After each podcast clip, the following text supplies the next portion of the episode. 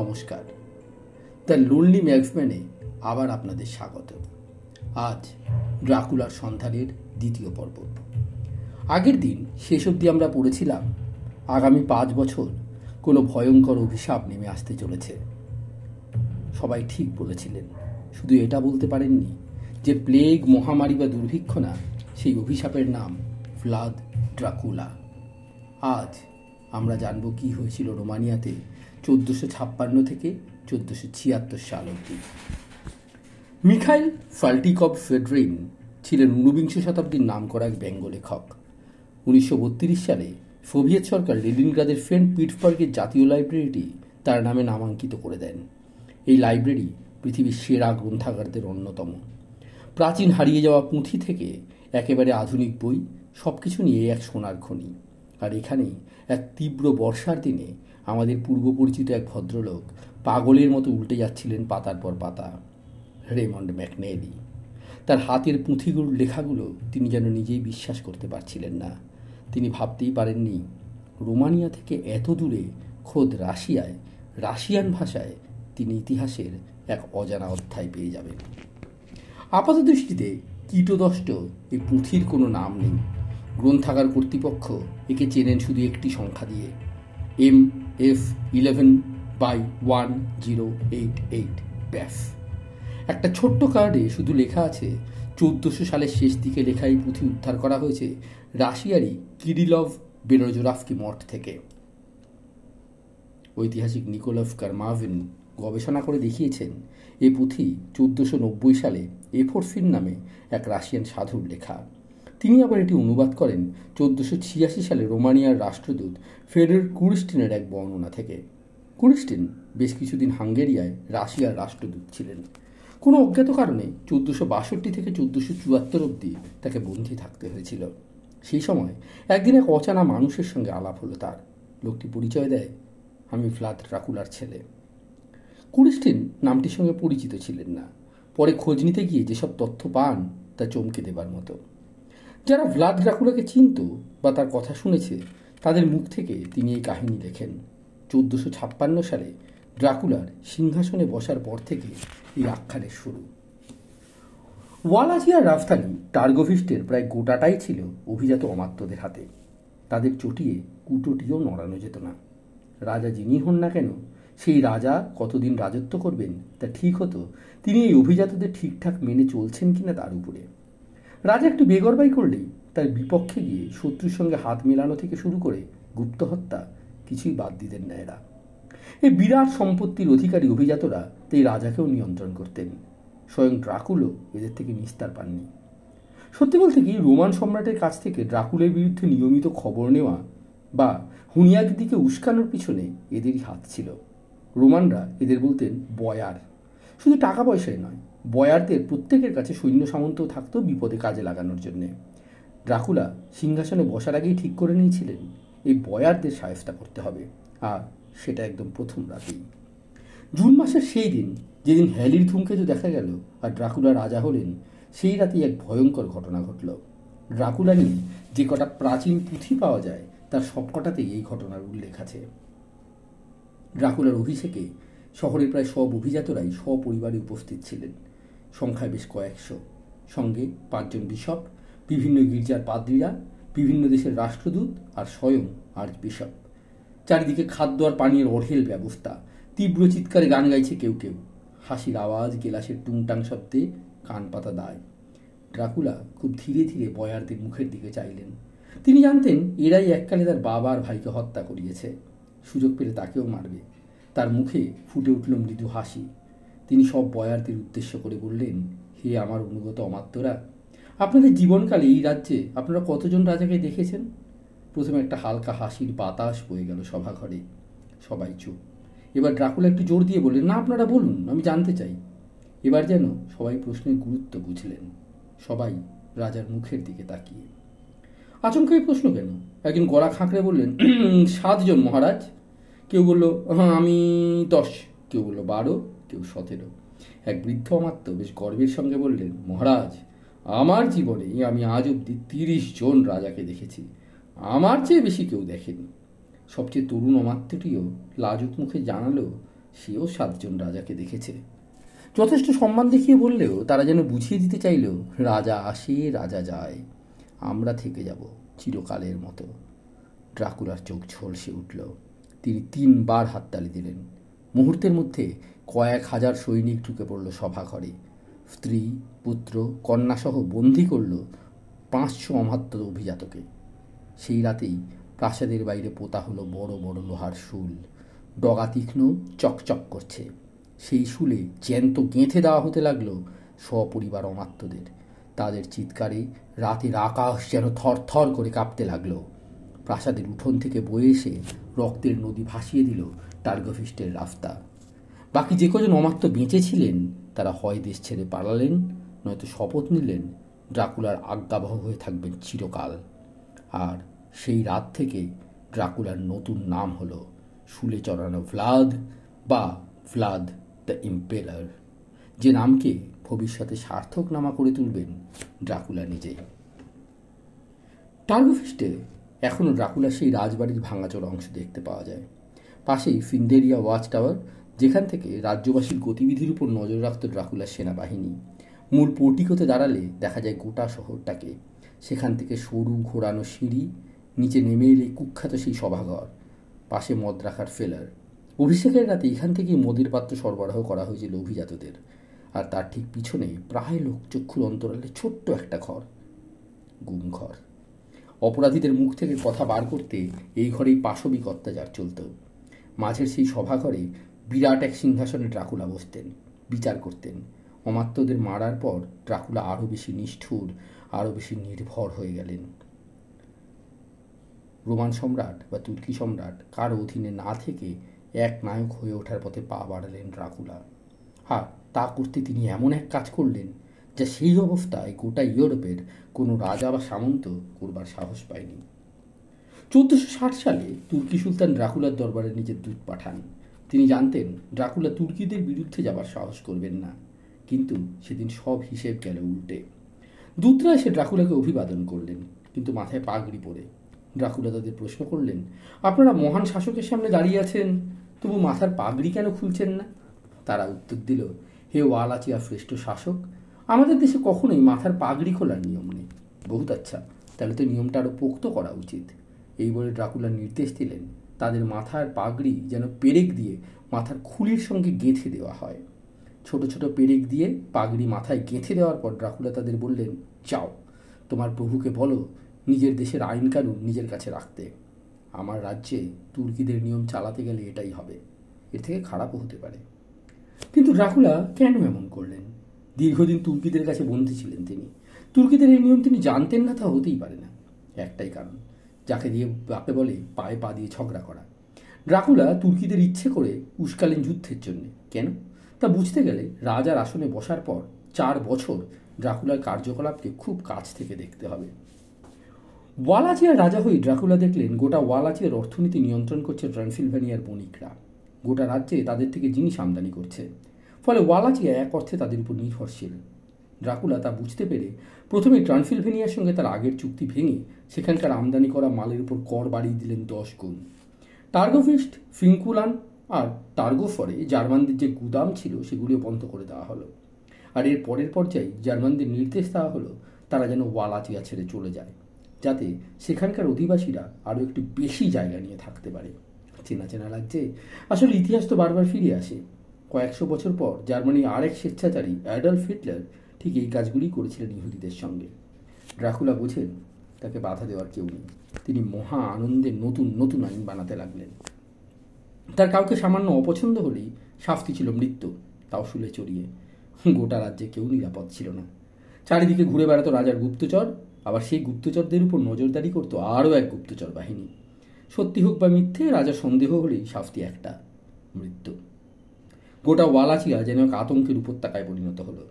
ড্রাকুলাকে খুশি করার একটাই রাস্তা ছিল অবিরাম তোষামত এ বিষয়ে একটা ধ্রুপদী ঘটনা আছে। বেনেডিক্ট দ্য বয়দার ছিলেন এক পুলিশ সন্ন্যাসী। চোদ্দোশো আটান্ন সালে সেপ্টেম্বর মাসে হাঙ্গেরির রাজা ম্যাথিউফ কর্নিফাফের দূত হয়ে তিনি ড্রাকুলার রাজসভায় আসেন। খানিক কথোপকথনের পর ড্রাকুলা তাকে আহ্বান করলেন, আসুন, আজ আমার সঙ্গে ডিনার করবেন। ডিনারের টেবিলে বসতেই চাকরটা বিরাট একটা সোনার কুঠার নিয়ে টেবিলে রাখল। বয়দের ভয়ে ভয়ে সেই কুঠারের দিকে দেখছিলেন। ড্রাকুলার দুর্নাম অনেক আগেই তার কানে পৌঁছেছিল। বলুন দেখি, এই ঘরে কুঠারটা কেন আনা হলো? বয়দারের গলা কাঁপছিল। তবু তিনি বললেন, হে প্রভু, নিশ্চয়ই কোনো অমাত্য আপনাকে অসুখী করার দুঃসাহস দেখিয়েছে, আর আপনি এই কুঠারের দ্বারা তাকে যথাবিহিত সম্মান প্রদর্শন করতে চাইছেন? না না, আপনি ভুল করছেন। এটা আপনার গলা কাটার জন্য রাখা হয়েছে। আপনি এক মহান সম্রাটের প্রতিনিধি, তাই সোনার কুঠার দিয়ে গলা না কাটলে আপনাকে যথাযোগ্য সম্মান দেওয়া যাবে না। এ শুনে সন্ন্যাসীর মনের অবস্থা কী হয়েছিল তা তো বোঝাই যাচ্ছে। তবে তিনি যাই হন বুদ্ধিমান ছিলেন আর ছিলেন হাজির জবাবে পারদর্শী। নিজের মনের ভাব গোপন রেখে মাথা নিচু করে মাটিতে হাঁটু গেড়ে বসে তিনি জানালেন, হে ওয়ালাচিয়ার মহান অধিপতি, এ আমার মস্ত সম্মান। আপনি সোনার কুঠার দিয়ে আমার মতো সামান্য মানুষের গলা কাটতে চেয়েছেন। আমি নিশ্চয়ই মৃত্যুদণ্ডের যোগ্য কোনো অপরাধ করেছি। আপনার যে অভিপ্সা আপনি তাই করুন, কারণ জীবন মৃত্যুর বিচার আপনার চেয়ে ভালো কেউ করতে পারে না। তবে আমার মৃত্যুর জন্যে একমাত্র আমিই দায়ী, আর কেউ না। হো হো হো হো করে ঘর কাঁপিয়ে হেসে উঠলেন ড্রাকুলা। আপনি যদি ঠিক এই উত্তরটা না দিতেন, তবে এতক্ষণে আপনার গলায় মেঝেতে গড়াগড়ি যেত। তিনি সোনা দানায় ভরে দিলেন বয়দারকে। এই চার বছরে ড্রাকুলার স্ত্রী বা তার যৌন জীবন নিয়ে খুব সামান্য তথ্য পাওয়া যায়। তবে তার প্রথম স্ত্রী অথবা রক্ষিতা ছিলেন একেবারেই সাধারণ ঘরের মেয়ে। চোদ্দোশো আটচল্লিশ সালে তুর্কিদের কাছ থেকে পালিয়ে আসার পর ড্রাকুলা যখন ট্রান্সিলভেনিয়ায় তখনই তার সঙ্গে আলাপ হয়। রোমানিয়ার রূপকথাকে যদি সত্যি বলে মানতে হয়, তবে এই বিয়ে খুব একটা সুখের ছিল না। পলাতক রাজপুত্রকে প্রায়ই নগরের প্রান্তে পতিতাপল্লী বা চাষিদের মেয়েদের সঙ্গে দেখা যেত। ড্রাকুলার আচার আচরণের পরেও অভিজাতদের প্রতি ঘৃণা আর সমাজের একেবারে নিচে থাকা মানুষদের জন্য দয়া দেখা যায়। তার সূত্রপাত খুব সম্ভব এই সময়ই হয়েছিল। কিন্তু ড্রাকুলার ভালোবাসার ধন হবার বিপদ কম ছিল না। চাষিদের বেলাডে এমন এক মেয়ের গল্প পাই। এই মেয়েটিকে নাকি ড্রাকুলা ভালোবাসতেন, তখন তিনি ওয়ালাচি আর অধিপতি। কোনো একদিন তার মনে হয় মেয়েটি অন্য কোনো পুরুষের সঙ্গে যৌনকর্মে লিপ্ত। তিনি তৎক্ষণাৎ মেয়েটিকে শুলে চড়ান। শুধু তাই না ড্রাকুলা নিজের হাতে মেয়েটির যৌনাঙ্গ টুকরো টুকরো করে কেটে ছড়িয়ে দেন। বেলারে এটাও জানা যায়, ড্রাকুলা ধর্মভীরু ছিলেন। তিনি বিশ্বাস করতেন মৃত্যুর পরে আত্মায়। তাই এই মেয়েটিকে একেবারে খ্রিস্টান মতে যাতে সমাধি দেওয়া হয়, যাতে আত্মা আবার ফিরে না আসতে পারে, তার ব্যবস্থাও তিনি করেন। তার আশেপাশে ঘিরে থাকতেন রোমান ক্যাথলিক চার্চের পুরোহিত, পাদ্রি আর বিশপরা। মাঝে মাঝেই চলে যেতেন পশ্চিম ওয়ালাচিয়া তিফমানা মঠে, দান করতেন দু হাতে পরকালে পাপের ভয় ছিল তার, আর এই ভয়ই প্রতিষ্ঠা করেছিলেন পাঁচ পাঁচটি মঠ। চার বছরের রাজত্বকালে ড্রাকুলা অত্যাচারের নতুন নতুন মাত্রা তৈরি করেছিলেন। প্রায় তার অত্যাচারে মানুষ সঙ্গে সঙ্গে মারা যেত না। ড্রাকুলার নিজের আবিষ্কার করা নানা অত্যাচারে সে মানুষ কষ্ট পেত বেশ কয়েক ঘণ্টা, মাঝে মাঝে কয়েক দিন ধরে। ড্রাকুলা যাকে দোষী সাব্যস্ত করতেন, তার দুই পায়ে শিকল দিয়ে বেঁধে দেওয়া হতো দুই তেজিয়ান ঘোড়া। হাত বাধা থাকতো থামের সঙ্গে। নির্দেশ পেলেই সে দুটো ঘোড়াকে দিয়ে টানিয়ে অপরাধীর দেহ ছিঁড়ে ফেলা হতো। অপরাধীর কান দিয়ে লোহার শলাকা ঢুকিয়ে অন্য কান দিয়ে বের করা হতো। বরফে শুয়ে জ্যান্ত চামড়া ছাড়িয়ে নেওয়া হতো কতবার। অপরাধীদের শুলে চড়ানোর ব্যাপারটাও যাতে একঘেয়ে না হয় তাই ড্রাকুলা মাঝে মাঝেই নানা বিচিত্র পদ্ধতি বার করতেন। কখনো অপরাধীদের গোল বৃত্তাকারে শুলে চড়ানো হতো। ভিতরে আরও একটা গোল আরও একটা গোল, এইভাবে। যাতে শহরের বাইরের চূড়া থেকে তাদের আরও স্পষ্ট দেখা যায়। মাঝে মাঝে সেই জ্যামিতিক প্যাটার্ন ভেঙে সরপিল বা চৌকো করা হতো। যাকে শুলে চড়ানো হচ্ছে তার সামাজিক মর্যাদা অনুযায়ী শুলের দৈর্ঘ্য ঠিক করা হতো। বড় বড় অমাত্যদের জন্য বড় শুল, বাকিদের ছোট। শুল মূলত গাঁথা হতো মাথা দিয়ে বা পা দিয়ে। তবে ড্রাকুলার খেয়াল হলে নাভি, বুক সব কিছু দিয়ে শুল গাঁথার কাহিনী পাওয়া যায়।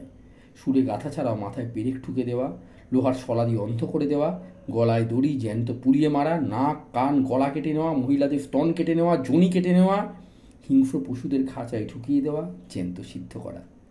ড্রাকুলার অত্যাচারের পদ্ধতি আলাদা একটা অধ্যায়ের দাবি করে। ড্রাকুলার এইসব নারকীয় অত্যাচার এক লেখককে দারুণ অনুপ্রাণিত করেছিল। অষ্টাদশ শতকের সেই লেখকের নাম ছিল মার্কুই দি ফাঁদ। যার বিচিত্র সব যৌনতার অত্যাচারের পদ্ধতি থেকে ফ্যাডিস্ট কথাটি উৎপত্তি হয়েছে। সাঁদর ডায়েরিতে পাই, তিনি ড্রাকুলার একনিষ্ঠ ভক্ত ছিলেন। তবে হ্যাঁ ড্রাকুলা অপরাধীকে মৃত্যুদণ্ড দেবার আগে তার স্বীকারোক্তি শুনতেন। যদি সেই স্বীকারোক্তি তার মনে ধরত, অনেক ক্ষেত্রে অপরাধীকে শুধু ছেড়েই দিতেন না, পুরস্কৃতও করতেন। ঠিক যেমনটা সেই পুলিশ সাধুকে করেছিলেন। টার্গোভিস্টে শহরের ঠিক নিচেই বেশ কয়েকটা বড় বড় হ্রদ আছে। মাঝে মাঝে ড্রাকুলা সদল বলে সেখানে গিয়ে মাছ ধরতেন। মহিলাদের সঙ্গে যৌন ক্রীড়ায় মত্ত হতেন। এমনই একদিন দূত এসে ড্রাকুলাকে খবর দিল, ভ্যাটিক্যান থেকে খবর এসেছে। নতুন পোপ হিসাবে অভিষিক্ত হয়েছেন দ্বিতীয় পায়াস। জানি না খবর পেয়ে ড্রাকুলা ঠিক কী ভেবেছিলেন, কিন্তু এই ঘটনা ড্রাকুলার জীবনকে বদলে দিতে চলেছিল খোল নলচে সমেত। এনিয়া ফিলভিও বার্থালিওমিও পিকোলোমিনি ছিলেন এক সৈনিকের ছেলে। আঠেরো বছর বয়সে তিনি উচ্চশিক্ষার জন্য সিয়ানা ফ্লোরেন্সের বিশ্ববিদ্যালয়ে পড়াশোনা করেন। অসাধারণ মেধাবী পিকোলোমিনি বিভিন্ন বিশপের সেক্রেটারি হিসেবে কাজ করেন। স্বয়ং পোপ তার কাজে খুশি হয়ে তাকে নানা বৈদেশিক আলাপ আলোচনায় পাঠাতেন আর প্রতিটাতেই তিনি সফল হয়ে ফিরতেন। ব্যক্তিগত জীবনেও পিকোলোমিনি হার মানতে জানতেন না, যেটা প্রয়োজন সেটা আদায় করে ছাড়তেন। এভাবেই ধীরে ধীরে পোপ তৃতীয় ক্যালিফটাফের ডান হাত হয়ে উঠলেন তিনি। চোদ্দোশো আটান্ন সালে ছয়ই আগস্ট পোপের মৃত্যু হল। উনিশে আগস্ট প্যাপাল কনক্লেভের বিচারে নতুন পোপ হলেন পিকোলোমিনি। নাম নিলেন দ্বিতীয় পায়াস। অভিষেকের পরেই পোপের নজর পড়ল কনস্ট্যান্টিনোপলের দিকে। সুলতান দ্বিতীয় মোহাম্মদ তখন দখল করে রেখেছেন সেই শহর। পোপ বুঝলেন সুলতানের আগ্রাসী মনোভাব এখানে থামবে না। তিনি দখল করবেন গোটা ইউরোপ, আর তাতে খ্রিস্ট ধর্ম বাঁচবে কিনা সন্দেহ। কিন্তু ইউরোপে তখন মাছ শোনায়। রাজারা একে অপরের সঙ্গে লড়াইতে মত্ত। চোদ্দোশো উনষাট সালে মান্তুয়া অধিবেশনে পোপ ইউরোপের গোটা খ্রিস্ট সমাজকে এক হবার ডাক দিলেন। শুধু তাই নয়, বললেন প্রতিটি ধর্মপ্রাণ খ্রিস্টানকে হাতে তুলে নিতে হবে ক্রুশ আর যোগ দিতে হবে খ্রিস্ট ধর্ম বাঁচানোর যুদ্ধে। এক কথায়, মরে যাওয়া ক্রুশেটকে আবার চাঙ্গা করে তুললেন পোপ। সঙ্গে আদেশ দিলেন যুদ্ধের খরচ হিসাবে প্রতি রাজা ও সামন্তকে এক লক্ষ সোনার ডুকাট জমা দিতে হবে। যেখান থেকেই হোক। গৃহযুদ্ধে ক্লান্ত ইউরোপ এবার বাইরের শত্রুর বিরুদ্ধে অস্ত্র সামাতে লাগল। আর আমাদের ড্রাকুলা তখন কি করছিলেন? চোদ্দোশো ছাপ্পান্নতে হুনিয়াদির মৃত্যুর পর হাঙ্গেরি সিংহাসন নিয়ে লড়াই বাঁধে। একদিকে হুনিয়াদির পরিবার, অন্যদিকে জার্মান হাফসবার্গরা। খুব স্বাভাবিকভাবেই ড্রাকুলা হুনিয়াদিদের পক্ষ নেন। ট্রান্সিলভেনিয়ায় জার্মানরা হাফবার্গের দলে ছিলেন, তাই তাদের সমর্থনের প্রশ্নই নেই। এই যুদ্ধের নেতৃত্ব দিচ্ছিলেন হুনিয়াদির বড় ছেলে ল্যাডিফ্লেফ তিনি নিহত হলে তার ছোট ছেলে ম্যাথিয়ফ আর হুনিয়াদির শ্যালক মাইকেল যুদ্ধ চালাতে থাকলেন। তখনকার পোপ নিজের কাজে এতটাই ব্যস্ত ছিলেন যে ট্রান্সিলভেনিয়ার এই গোলমালে ঢুকতে চাননি। ড্রাকুলা এই সুযোগে নিজের ক্ষমতা বাড়াতে লাগলেন। যে সিবিউ শহর এককালে তাকে আশ্রয় দিয়েছিল, জার্মান অধ্যুষিত সেই শহরে আক্রমণ করে রাতারাতি তাকে ধুলোয় মিশিয়ে দিলেন। খুন আর নারী ধর্ষণের সীমা রইল না।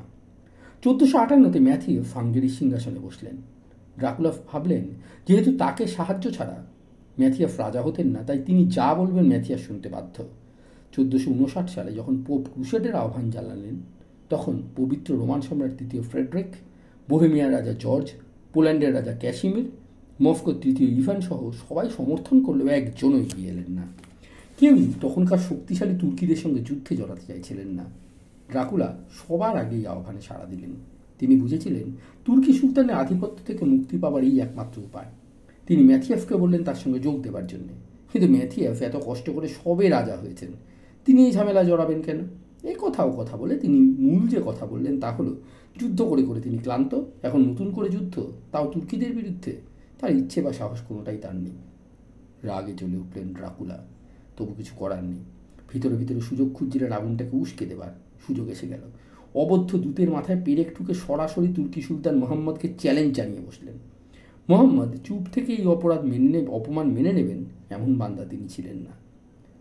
চোদ্দোশো বাষট্টি সালে বসন্তে মোহাম্মদ সরাসরি ওয়ালাচি আক্রমণ করলেন। ড্রাকুলা ম্যাথিয়াফের সাহায্য চাইলেন, পেলেন না। এদিকে লাখে লাখে তুর্কি সৈন্য বফরাফ প্রণালী পেরিয়ে দানুব হয়ে ওয়ালাচিয়ায় ঢুকে গেল। বিপদ দেখে ড্রাকুলা উত্তরে সরতে লাগলেন। তার আলাদা পরিকল্পনা ছিল। উত্তরের পাহাড়ের সরু পাকদণ্ডি তার হাতের তালুর মতো চেনা। সেখানে একবার তৈরি সৈন্যদের ঢুকাতে পারলে পিঁপড়ের মতো পিষে মারা যাবে, এই ছিল তার ভাবনা।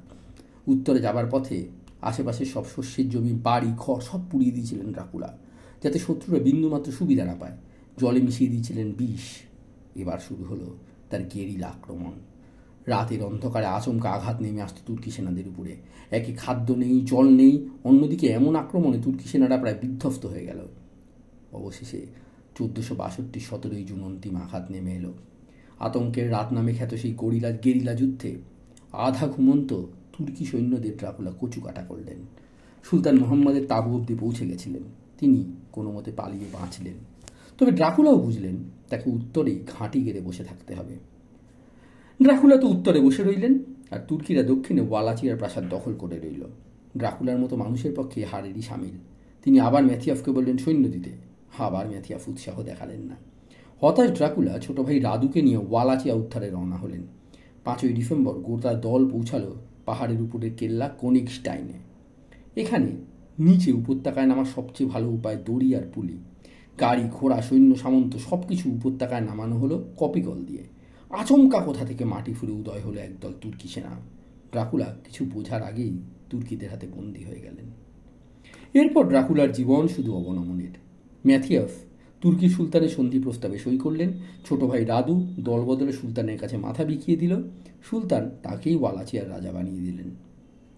চোদ্দোশো বাষট্টি থেকে চোদ্দোশো চুয়াত্তর অব্দি ড্রাকুলা শুধু এক কারাগার থেকে অন্য কারাগার বন্দি জীবন কাটাচ্ছিলেন। এর বেশি কিচ্ছুটি জানা যায় না। শোনা যায়, কারাগারে থাকার সময়ও তার স্বভাব বদলায়নি। তিনি ইঁদুর ধরতেন আর তাদের মাথা ছিঁড়ে নিয়ে রক্ত পান করতেন। ড্রাকুলার রক্তপানের গল্প এখান থেকেই শুরু। চোদ্দোশো চুয়াত্তর সালে ড্রাকুলার জীবনে আবার পরিবর্তন এলো। শোনা যায় ম্যাথিয়স তাকে দুটো পথের একটা বেছে নিতে বললেন, ক্যাথলিক ধর্ম গ্রহণ করা অথবা জেলে পচে মরা। ড্রাকুলা নাকি কারাগারের জীবন আর সহ্য না করতে পেরে শেষ জীবনে ধর্মান্তরিত হন। শুধু তাই নয়, তার সঙ্গে হাঙ্গেরির রাজপরিবারের এক মেয়েরও বিয়ে হয়। সেই বিয়েতে দুটো সন্তান হয়েছিল যাদের কেউ বেশি দিন বাঁচেনি। এই কাহিনী সত্যাসত্য বিচার করা মুশকিল। চোদ্দোশো ছিয়াত্তর সালে ডিসেম্বর মাসে ড্রাকুলা মারা যান। হতেই পারে, যে আদর্শ নিয়ে তার সারা জীবনের লড়াই তাতে কালি মাখাতেই এসব ঘটনা হয়েছিল। শুধুমাত্র কারাগারের যন্ত্রণা থেকে বাঁচতে বারো বছর সহ্য করা মানুষ আচমকা ধর্ম বদলাবেন শুনলেও কেমন কেমন লাগে। আবার হয়তো সত্যি। হয়তো ড্রাকুলা সূর্য, সুযোগ খুঁজছিলেন। আপাতত ধর্ম পরিবর্তনের মাধ্যমে সত্যি যদি ছাড়া পাওয়া যায়, আবার শক্তি সংগ্রহ করা যায়। কিন্তু জীবন তাকে আর সেই সুযোগ দিল না। আজকের গল্প এখানেই শেষ, আজকের কাহিনী এখানেই শেষ। কিন্তু একটা বড় পর্ব রয়ে গেল। সেটা হচ্ছে এতক্ষণ যা শুনলাম, তা তো ভ্লাদ দ্য ইম্পেলারের কথা। এখানে কাউন্ট ড্রাকুলা এলো কোথায়? কীভাবে বাম স্ট্রোকার তার ড্রাকুলা গল্পটাকে গড়ে তুললেন? কীভাবে ভ্লাদ দ্য ইম্পেলার ধীরে ধীরে ড্রাকুলা হয়ে গেল? এই সংযোগটা কোথায়? কানেকশনটা কোথায়? তার একটা বিরাট গল্প আছে। এই বিরাট গল্প এবং বাম স্ট্রোকার এই সব মিলিয়ে আমরা পরবর্তী পর্বে ফিরব। আজকের মতো এখানেই। লোনলি ম্যাকম্যানের পরবর্তী পর্বে আমরা এই গল্পটাকেই কন্টিনিউ করব। ড্রাকুলার সন্ধান করব আমরা। সবাই ভালো থাকবেন সুস্থ থাকবেন শুভরাত্রি।